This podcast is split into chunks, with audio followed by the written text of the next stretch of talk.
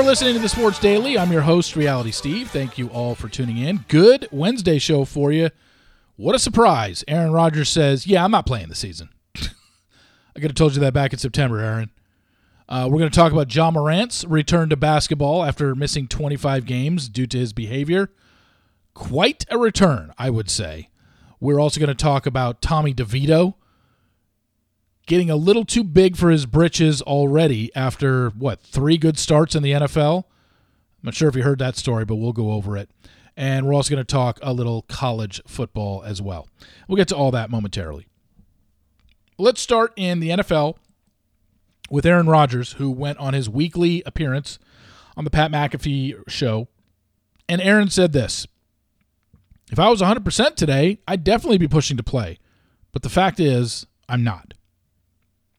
He did say he intended to play in 2024 and beyond that, which I don't doubt. But basically, he underwent surgery on September 13th and said now it was always unrealistic to think that I would be 100% to be medically cleared at any point during the regular season. Okay, great. We knew that. But then why did you keep saying that you were coming back and you were going to defy medicine and you were going to do this and if there was a will, there was a way and you were going to prove everybody wrong? Now he's saying, "Yeah, it was unrealistic to think I would ever going to come back during the regular season." Uh, okay. But then this is the point we brought up at the time of this injury. Let's just say the Jets either picked up a better quarterback or Zach Wilson had a good year, a good year enough to get them to the playoffs. Why would they have allowed Zach Wilson to take this team to the playoffs in a 17 game season and then get to the playoffs and be like, no, we're going to play Aaron Rodgers, who hasn't played all season? That wouldn't have made any sense. I understand he's saying, yeah, if we would have got to the playoffs, I could have played in January, which still would have been a four month turnaround. Still seems unrealistic, but whatever. It just didn't, it never made any sense. Yet this guy, this is what he was peddling. I was so confused by everything. But um, he said he was willing to play and take the risk if the Jets still had a shot at the postseason. I don't know. Like, he's contradicting himself because then he's saying he would have it was unrealistic unrealistic to think that he would have been medically cleared to play at any point during this regular season. But then he's saying, I would have taken the risk and played if we still had a shot at the postseason. Jets were eliminated this past weekend. They're five and nine for the eleventh time in twelve years. They're going to go under uh, their Vegas win total, and they now have the longest streak in all four major sports: baseball, basketball, football, and hockey, without appearing in the postseason. They haven't appeared in the postseason since 2010. That's longer than anybody in any sport, the four major sports at least. So, congratulations, Jets. But he's going to play next year. And apparently, beyond that, look, the Jets won five games without him. They might finish two and one and maybe finish seven and eight, or excuse me, seven and 10 this year. Maybe they finish six and 11. But if they can win six or seven games without Aaron Rodgers, yeah, I think he's going to make a difference next year. He's we saw some of the games that the Jets lost this year where Zach Wilson was just terrible. The reason the Jets weren't any good this year is because they had terrible quarterback play. Not average, not below average, terrible. Aaron Rodgers isn't terrible, despite what you may think about him and his personality and the way he comes across to the media. He's a damn good football player. He's a first ballot Hall of Famer he's one of the, in my eyes, he's one of the top five quarterbacks to ever play this game. So, but I'm not a fan of him personally at all. But I'm objective enough to separate him as a person versus him as a quarterback. And he's a top five quarterback of all time, in my eyes. And I don't think he ever had talent around him, but he was so good. He lifted his team up. And yeah, I don't like some of his antics on the field. He's one of the worst body language quarterbacks ever. But the guy was damn good. And let's see how he's for the Jets next year. The Jets are going to be, I guarantee, going into next season, the Jets are going to have a lot of money on their win total being over. They just are. I mean, they're going to win five, six, or seven games this year because I don't think they're ending the season 3 and 0 and finishing 8 and 9. They're at five and nine right now. Maybe they win one or two more games. So five, six, or seven wins they're going to win this year. And I guarantee their win total next year is probably going to be set at nine, eight and a half, nine, maybe even nine and a half. Why wouldn't it be? That's what they said it going into this year. It was nine and a half. They thought the Jets could go ten and seven with him. I don't know. It's tough. They were in a very tough division. The AFC was tough. Uh, the Jets defense was good though. Wasn't great, but it was good enough to where if they had any decent quarterback play, they'd be competing for a playoff spot for sure. They just never got it consistently all year. So what a return for Ja Morant last night, huh? He missed the first 25 games. He was suspended by the NBA for his off the court behavior last season, brandishing a gun on two different occasions. Just just awful awful post or uh, off the court behavior. So he had to sit out the first 25 games this year. And what does he do on his first game back? 34 points, 6 rebounds, 8 assists. And with the game tie, they were down 24 points to the New Orleans Pelicans on the road in New Orleans. And here we are in a tie game and time running out. They just give Ja the ball, 10 seconds remaining and they say, Ja, go one on one. He goes one on one and he scores at the buzzer a game winner. Not like he scored and there were 0.3 seconds left and New Orleans still had a chance. No. He hits a floater in the lane as time expires, and the Grizzlies uh, beat the Pelicans. I mean, you can't at 115, 113. I mean, you can't beat that on your first game back. I mean, 115, 113, you go 34, 6, and 8. I mean, it's like a guy never missed a beat. And look, when Ja Morant is on the court, nobody can argue. He's one of the top three point guards in all of the NBA. He's just a menace to deal with off the court. But when this guy is right and when his head is screwed on straight, he knows exactly what he's doing on the basketball court. And that drive at the end of the game on one of the best defenders in the league, and Herb Jones, he made him look stupid and the Grizzlies get a win. Now, the thing with the Grizzlies is because Ja missed the first 25 games, the Grizzlies were terrible. They were 6 and 19 in those 25 games. They're sitting at what? Uh, 12th in the Western Conference. You know, they're I mean, they're now after the win last night, they are technically six and a half games out of the last spot in the playoffs. Like they have a lot to make up but it's not like Ja won't get them there. I mean, shit. The Memphis Grizzlies are one and eleven at home. They have the worst, well, the second worst home record. The Pistons are one and twelve at home, but that'll happen when you lose twenty four straight games, as the Pistons currently are mired in. But the Grizzlies are one and eleven at home, and they're not going to win many more games. Well, they will win more games now with Ja back in the fold, but can they make up six and a half games in the last fifty-two games of the season? It's possible. They're not going to be 6 and 19 over their next 25. I tell you that right now. I mean, if they can go 15 and 10 over the next 25 and be 22 and 29, I mean that'll help, but they almost they, they almost need to go 17 and 8, you know, to to really start making a run here. You know, even if they go 15 and 10 and 15 and 10 and then they're sitting at 37 and 29 after 75 games. That would be a possibility. You know, you go 15 and 10 and 15 and 10. So you go 30 and 20 over your next 50 games, right? So 30 and 7, yeah, 37 um or um 30 and 20. Yeah, and 20 and 19 is 39.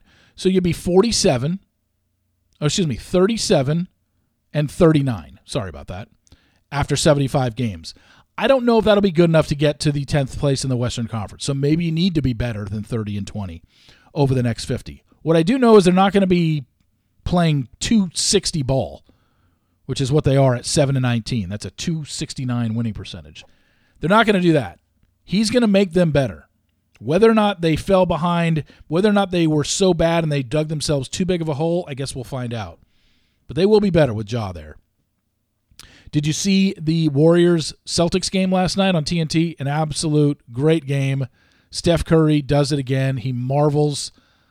Uh, he blows me away just because of who he is and what he does and his size and just a, a really good win by the Golden State Warriors who needed it. You know, they, they've now won three in a row. They've got themselves a mini winning streak. They are 13 and 14 on the season. They're one game out of the 10th spot in the Western Conference. But we know when it comes to the Warriors, it does not matter where they are in the standings at the end of the year. We know once Draymond comes back, if his head is right, they will be a force to deal with in the playoffs, no matter what their seeding is. Look, last year they were the sixth seed and they beat the three seed. And they beat the three seed, not having home court and having to play game seven in Sacramento. We all that. We all remember that. Remember? Steph dropped what, 50 in game seven? Something ridiculous. Look, they're not going to be a high seed again. They're going to be probably on the road in the playoffs, and they're going to need to win some road games, but they'll be there. They're sitting there at the 11 seed right now in the Western Conference. They're not going to be 11 at the end of the season. Maybe they're in the, you know, in the play-in game or whatever, but they are going to be there as long as Draymond comes back and he's good to go and he's straight. So they're 13 to 14, three-game winning streak, and they will be in the mix. But the Western Conference, I mean, is so, so crazy. I mean, two nights ago, the Dallas Mavericks were in third place in the Western Conference. Now they are tied for fifth with the LA Clippers. Same exact record as the Clippers because the Clippers have won eight in a row. Clippers were eight and ten. Now they're sixteen and ten. Same record as the Mavericks. They play tonight in Dallas. I'm going to the game with my niece. If the Clippers beat the Mavericks tonight, Mavericks fall to the sixth seed. like they have gone from the third seed to the sixth seed in two games. That's how close it is. Outside of Minnesota being 20 and 5 and leading the Western Conference, have you looked at some of the other records in the Western Conference? the next five records 17 and 8 18 and 10 16 and 9 16 and 10 16 and 10 and then after that 16 and 12 15 and 12 like there's literally two games separating the third seed in the western conference and the eighth seed those will start to widen as the season goes on but it's almost like pointless to almost look at the standings right now in the western conference because they're changing daily did you see the Tommy DeVito story? You know Tommy DeVito, quarterback of the New York Giants, led them to three straight wins before losing in New Orleans this past weekend. Well, after he had won on Monday Night Football over the Packers, led them to that comeback victory, he had agreed with a pizzeria in Morristown called Caniglio's. Coniglio's old fashioned pizzeria in Morristown that he was going to make an appearance and for $10,000 and he would be there for two hours, sign 250 autographs. Well, after they beat the Packers on Monday night, last Monday, the story started gaining some traction on social media, and his agent contended that the pizza shop did not have a contract with him and saying that no, we didn't raise the price because nothing was ever agreed to. But the owner, Nino Coniglio, does anybody know if Nino Coniglio is Italian? Just curious.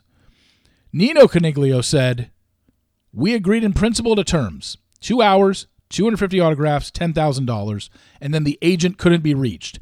He reached back out after they beat the Packers on Monday night two weeks ago to tell us the price was now $20,000.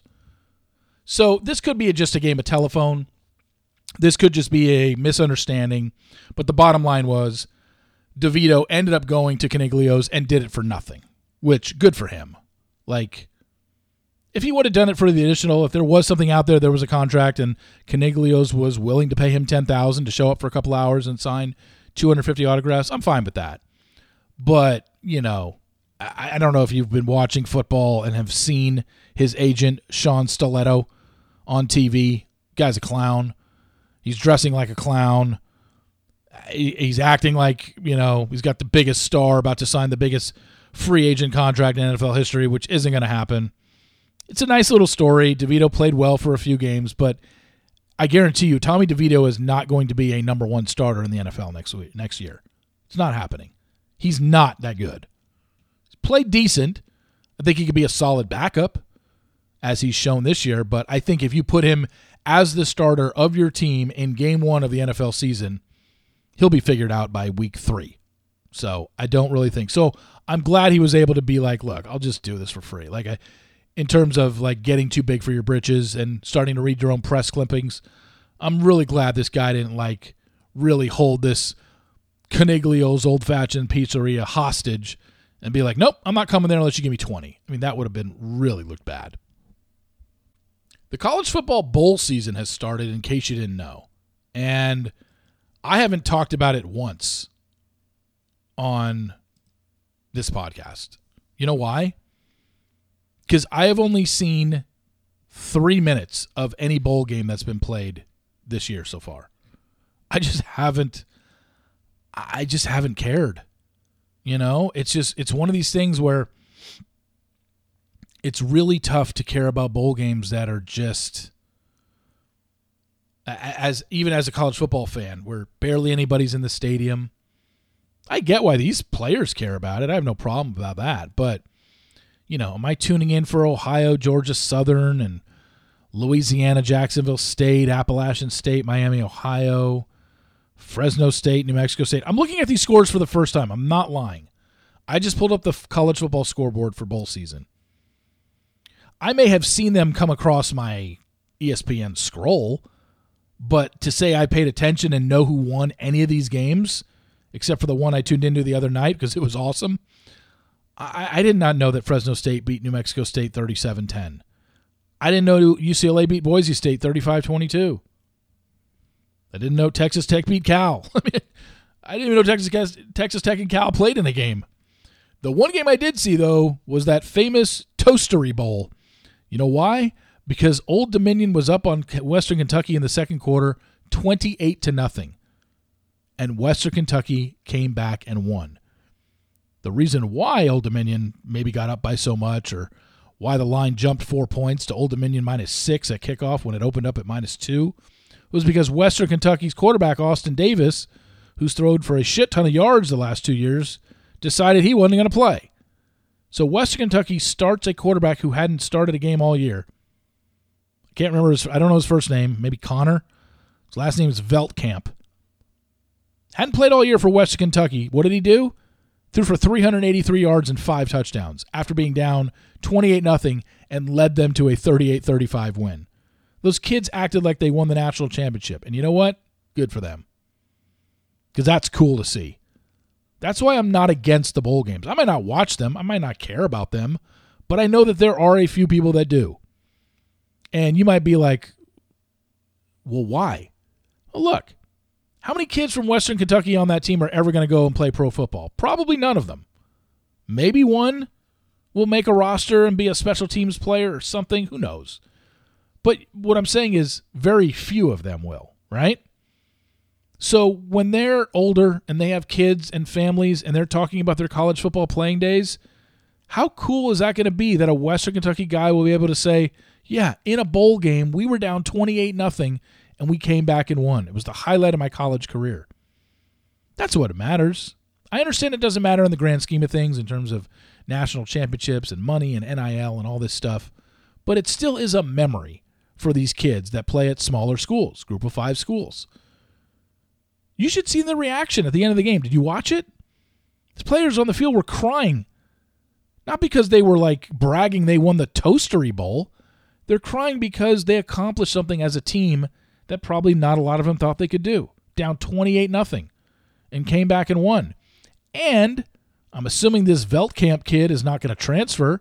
Now going into next year, West Kentucky looks like they got a quarterback that's going to be halfway decent and might be putting up the same numbers that Austin Davis did. So good on the old Hilltoppers beating the Monarchs. And man, Monarchs, yikes, blowing a 28 nothing second quarter lead. Not good. Anyway, thank you all for listening. I really appreciate it. Please follow me on Apple Podcasts. Also, rate and review. My daily roundup is up if you want to check that out. Uh, again, thank you so much for listening. We're going to be talking a little more NFL tomorrow in tomorrow's podcast. So, thank you for listening. Tell your friends about it. And remember, sports will always be the greatest reality show on television.